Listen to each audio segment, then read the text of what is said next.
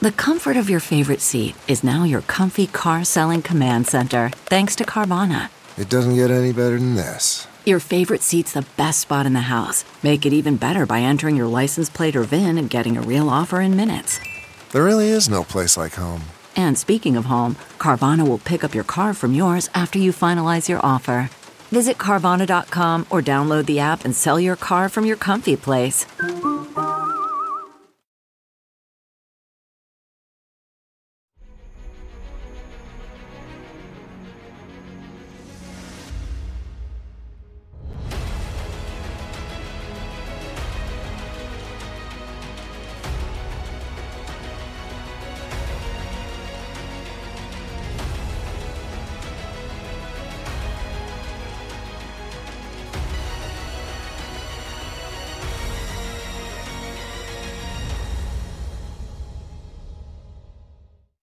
Hi, everyone. Judge Andrew Napolitano here for Judging Freedom. Today is Wednesday, December 6th, 2023. Tony Shaffer joins us. Tony, with Mr. Hey, good morning.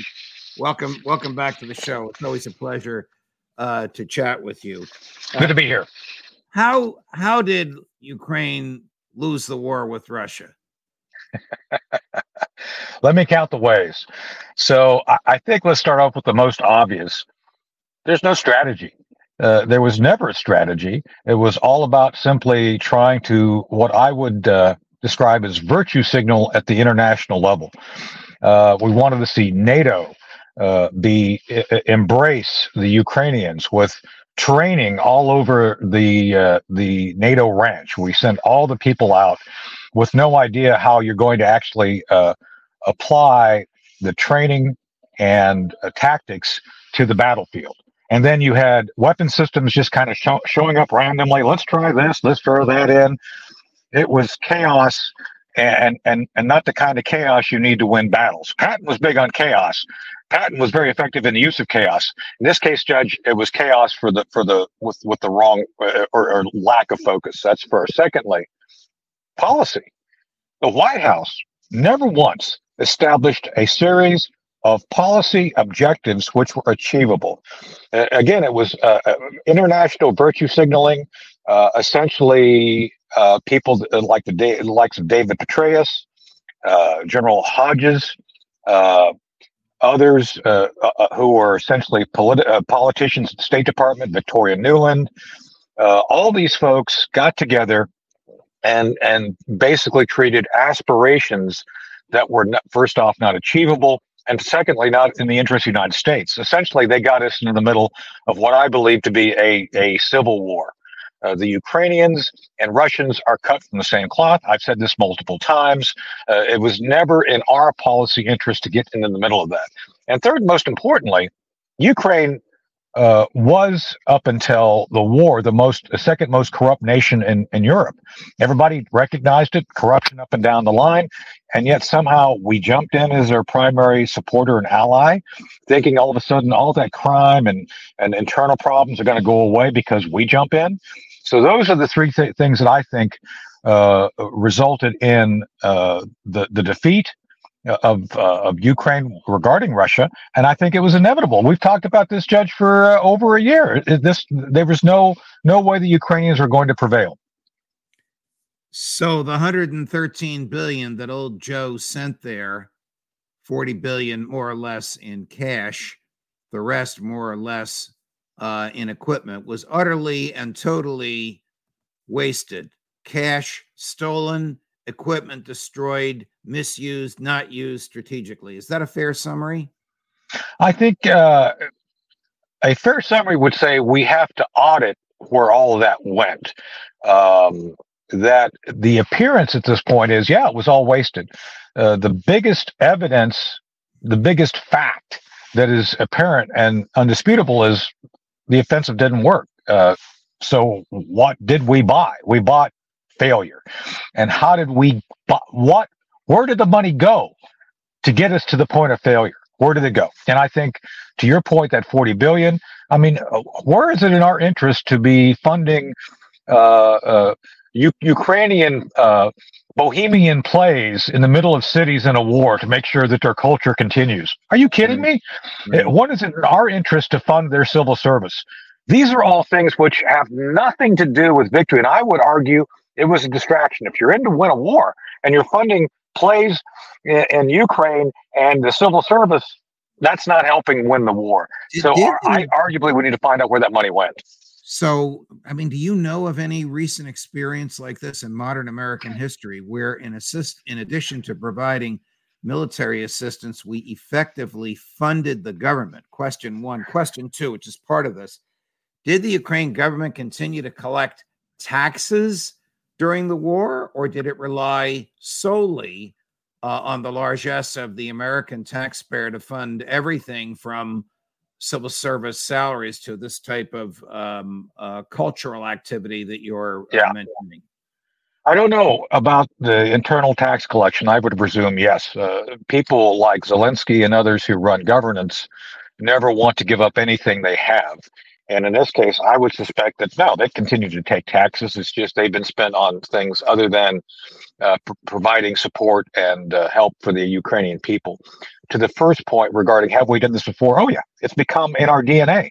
It's our now. It's our job now as uh, the U.S. military to essentially nation build. Which I would argue, I'm not saying I'm for it. I'm saying I'm against it. But I'm saying that that is what we have become as a military. If we go in somewhere, Judge, we then become the vector and uh, provider of, of, of political uh, uh, perspectives based on whoever's in charge. And, and, mo- and this is both left and right. Both left and right does this regarding Democrats, Republicans. Afghanistan. We came in once we achieved our, our specific uh, uh, uh initial victory in 2003, 2001, 2002. By 2003, my book talks about this. We were moving into uh, counterinsurgency and nation building. We decided we were going to make Kabul like Minot, North Dakota. Didn't work out. So we do that now. We this is what we do. So it, it's not unusual. What's unusual in this case, Judge, is that we did it without us being there. That is to say, we we we franchised it. We we let Zelensky and his government figure out. Here's all the money. Go figure out how to use it, but do it in such a way that we will. We, we United States, our policies are, are basically supported.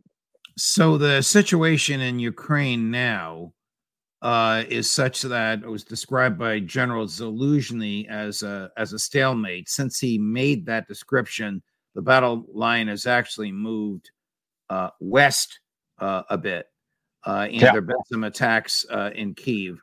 Uh, General Stoltenberg, the Gen- Secretary General of NATO, has said there is bad news in Ukraine and the elites seem to be whispering. I don't know if, if this is Nuland and Blinken and uh, and Sullivan, but the elites in Brussels seem to be whispering below the radar screen uh, that it's over.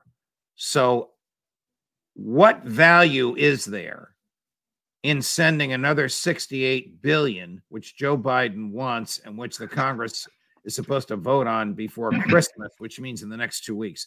Of what conceivable value is there to send another 68 billion in military aid to Ukraine?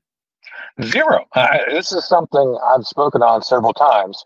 Uh, Congress needs to do what it, it, its job is, is basically be the board of directors over the policies and interests of the United States. In this case, the board needs to say no more money until certain domestic issues are fixed. The, the border needs to be fixed, period. And I believe Speaker Johnson's hard line on this is is appropriate. We need to do that, period. And so, uh, not another cent for Ukraine until the United States issues are resolved, or at least on the path of being resolved. Secondly, as I mentioned earlier, and I've described this in other interviews, as as Dave Petraeus's wackadoodle policy uh, strategy. There is no strategy until there is some idea, Judge, beyond uh, the talking heads that the uh, the, the, the Kagans and, and, the Institute of War, all these other folks, until they figure out something that's deeper than the the paper it's written on regarding a concept, you need to have a strategy.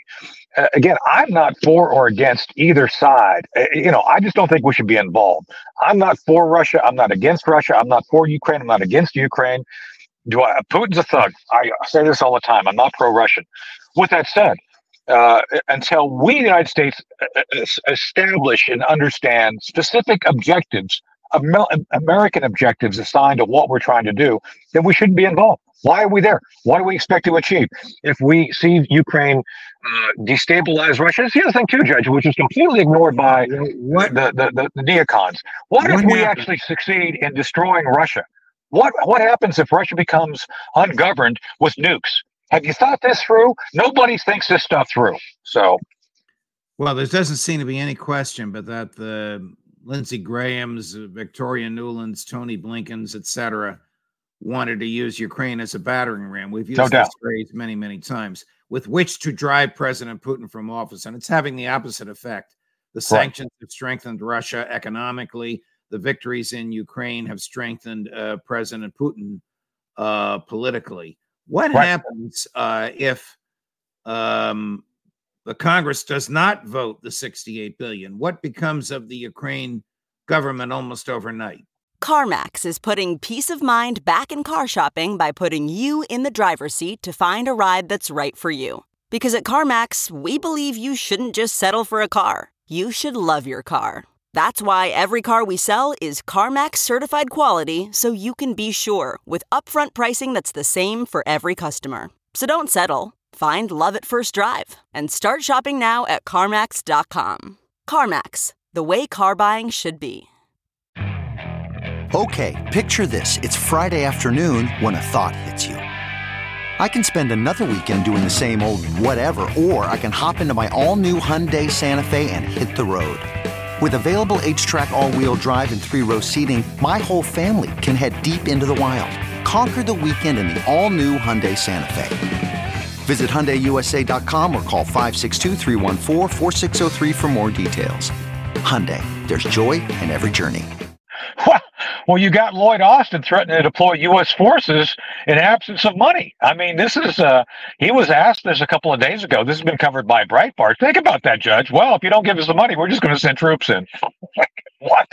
Yeah, well, it's unfortunate. It's unfortunate that um, power that the Congress gave to George W. Bush, which was inherited by his successors and is now enjoyed by Joe Biden, right, uh, and upheld by the Supreme Court, regrettably, uh, allows the, the president to shift money from column A to column B. So even if the United States does not give aid directly to Ukraine, uh, the president can take it from somewhere else. And if he wants to send troops there, he has a war powers resolution issue, but he certainly uh, legally could send them. Unconstitutionally, in my view, immorally, in my view, but the law is uh, is uh, what it is. How teetering on the brink uh, is President Zelensky um, himself. I mean, he has canceled elections for 2024. Uh, they don't allow anybody to leave the country, or, or, at least not people subject to the draft. Who's subject to the draft? Everybody aged 17 to 70, male right. and female. Uh, he's publicly disputing with his, his chief general. The chief general's chief of staff was assassinated in his own home. How how uh, unstable is the presidency of Vladimir Putin as we speak. Uh, excuse me, of, of Vladimir Zelensky as we speak. So I, I think uh, I, I think there's parallels between uh, the Soviets and Russia and the Soviets in Ukraine. Uh, in the old days, and I've said this several times, you can take the Soviet, you can take the man out of the Soviet, you can't take the Soviet out of the man. And deep down, the Ukrainians and Zelensky are cut from the same cloth as the Soviets. It's all they were part of the Soviet Union. So this bare knuckle uh, assassination potential in politics is real. I think we've seen it. Uh, in Russia, you often the, retirement is usually six feet under the ground. Apparently, if you're a senior political leader, so I don't see anything different here. There's clearly a battle going on between Zelensky, General Zelensky, and the military and Zelensky over the, the future of the country.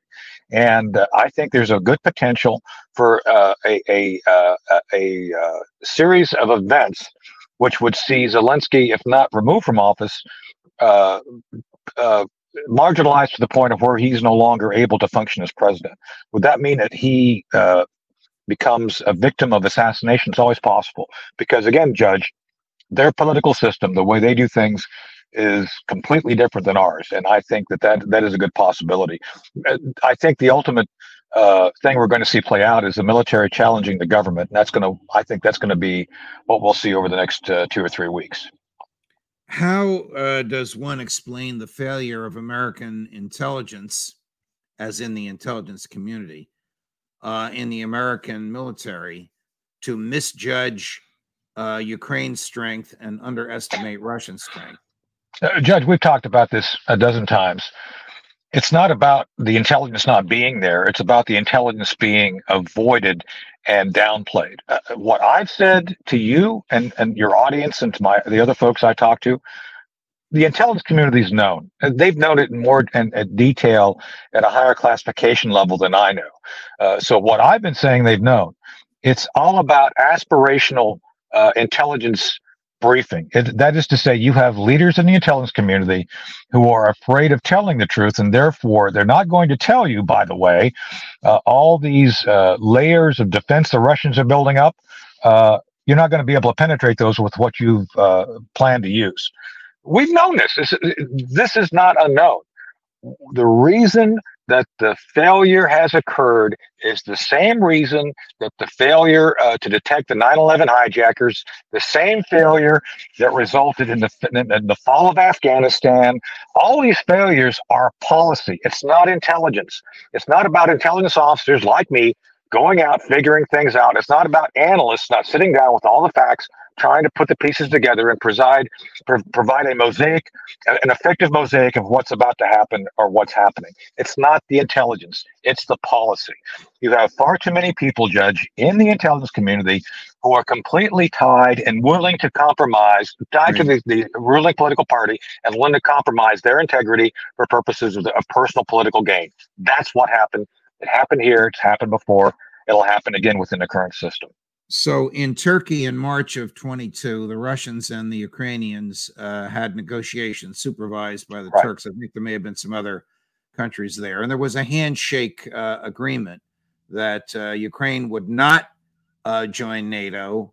Uh, Russian, the, the Russian eastern part of Ukraine would stay in some sort of a neutral but loosely allied with Moscow capacity, and there would be no invasion. We, yeah. we all know that that agreement uh, was sabotaged by the US and the UK.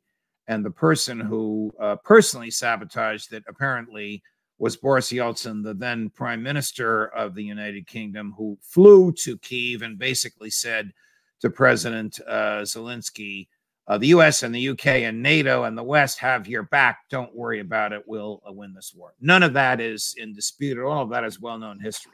Over right. the weekend, the chief negotiator for Ukraine at those uh, negotiations, acknowledged publicly what I have just described. So, why would he do that unless he knows the end game is near? Well, I think you you, you hit the nail on the head, Judge. The, the end game is near. Uh, you cu- currently have a situation where good faith negotiations would have either prevented the war or early on in the war, there was negotiations which would have essentially limited the, the conditions uh, of the continued uh, Russian offensive to the point of where there would have been a ceasefire and a, a beginning of a negotiated settlement. Let me be very clear on this. The Russians will not back down. They see the encroachment of NATO and the West into territories they controlled during the Cold War, the Warsaw Pact, as an existential threat. This is not negotiable. I'm not pro Russian. I'm just telling you what the position is. This is something that the United States knows and NATO knows. And the Russians have acted on this the specific concerns they have regarding buffers. This goes back to uh, the, to the czars. This is not a new concept. Right. So what what we're seeing now is the end game where you're going to have the West have to basically give in to the Russian desire for that protective space. The question becomes what happens because uh, this is going to leave Putin and the Russians in a position to do whatever they want with Ukraine, literally. I mean, they could march to the, to Dnieper, and it, it, it's all sorts of things they have the option of doing now. I, let me correct myself. I think I inadvertently said Boris Yeltsin a few minutes ago. You knew I meant Boris Johnson. I meant, the, yes, I, I knew you meant Johnson. Yes, right. Yes. And I, I, apologize for that. And some of the uh, commenters are having a field day with my boo boo. One of them even called me comrade Napolitano. My mother would love to see that. Um, back to uh, back to where we were.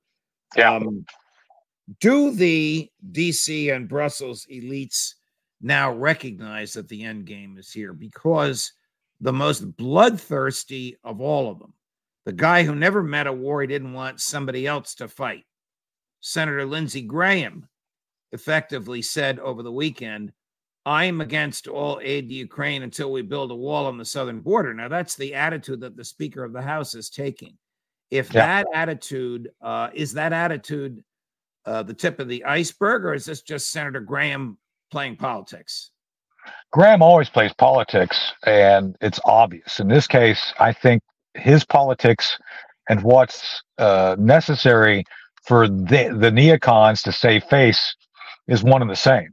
Uh, the neocons, like Lindsey and others, have an excuse. The, the, the beginning of the excuse started on the 7th of October. The one bright spot for the neocons was, oh, this distracts from Ukraine. Uh, so this this has given them another war to go invest in, and I'm saying that with a level of I'm going to get I, I'm, I'm sure I'm going to get some in, in trouble for saying it, but yes, the, the the Hamas conflict gave the neocons another focus and to say, oh, we have to focus on this now. We we and the border adds to the justification for the neocons step away. The other thing you're going to see, judges, don't look at the fact we failed in Ukraine. Oh, we have to go over here and look at this. We don't want to focus on the past. You're going to see that. Right. And Lindsey Graham and those folks are now trying to quietly uh, show Zelensky the door, hoping he doesn't make too much noise as they shove him out. Uh, and and Russia's going to have the option of returning to the offensive. Uh, they already do. Uh, they've already made some limited tactical gains, but by uh, March, they're going to have the ability to go all the way to the Dnieper with no problem and basically turn Ukraine into a rump state. I don't think they want all of Ukraine, by the way. I, I just don't No, think I they don't, do. I don't think they do either. I think the last thing uh, uh, President Putin wants is a protracted guerrilla war and the obligation of governing. I think he Absolutely. just wants those uh, sections east of the Dnieper River, which are culturally Russian, which he, Right. he claims to have a legal claim to, and and historically has been back and forth between Russia uh, and and Ukraine for uh, hundreds of years, and it appears as though uh, that's what he's uh, that's what he's going to get. Uh, the New York Times uh, reports, and I don't want to get into Gaza because we're nearly at the end of our time. I want your thoughts on uh, Gaza and the uh, Israelis the next time we chat. However, Sure. uh, to put a bow on this, the New York Times on this box, the New York Times reports uh, that more civilians have been killed in Gaza in eight weeks than in Ukraine in 18 months. Fact number one. Fact number two fewer than 100,000 Russian troops killed, 500,000 Ukrainian troops either killed or so disabled they can't uh, go back to the battlefield. So I know you're not a fan uh, of President Putin, but his generals are apparently professionals.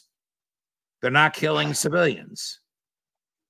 Um, yes, the, the the military effort by the Russians, I think, has been very professional, and I'm not pro-Russian. Again, uh, Judge, I I, I always have to clarify this because people get upset otherwise.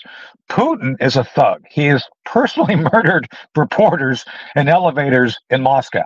Don't get me wrong. With that said, the Russian military has tried to conduct itself within what they, the Russians, believe is a, a concerted military effort much of the messaging that's gone with the military effort by Russia has been focused not on the United States, but on the third world and other nations which are going to be looking to Russia as the one of the new world leaders outside of the United States. That's so so the reason the Russians are trying to play nice, if you consider not conducting war crimes nice. And by the way, I just watched the Merrick Garland uh, uh, press conference uh, claiming Russia committed war crimes. I'm sorry, that's a distraction. Uh, as much as maybe what they said today, Garland said uh, at the time we're taping this, it was about a half an hour ago. Garland did the press conference. It's a distraction. When you have Hamas murdering women in truly horrific conditions, that should be the focus of the investigation. What war crimes were conducted against women on 7 October and is continuing to be uh, perpetrated against them who are in captivity? By the way, quick aside on this, I know it's a distraction a little bit. The reason Hamas did not release all those women is because they don't want the media, U.S. media, global media, to be told about the atrocities they're doing. So uh, I, the fact is, Garland is trying to drum up more hate against Putin when there are clear war crimes out there that should be investigated. This this is part of the part of the Joe Biden mantra, just like giving weapons to Israel and telling them not to use them just like exactly. the other way when Israel commits genocide. This is part of the of the Joe Biden mantra. When is he going to accuse Benjamin Netanyahu as, of being a war criminal? The evidence is ample. Tony, I'll let you go. Thank you very much. But I have to tell sure. you, the viewers are having a contest as to what kind of a car you are sitting in.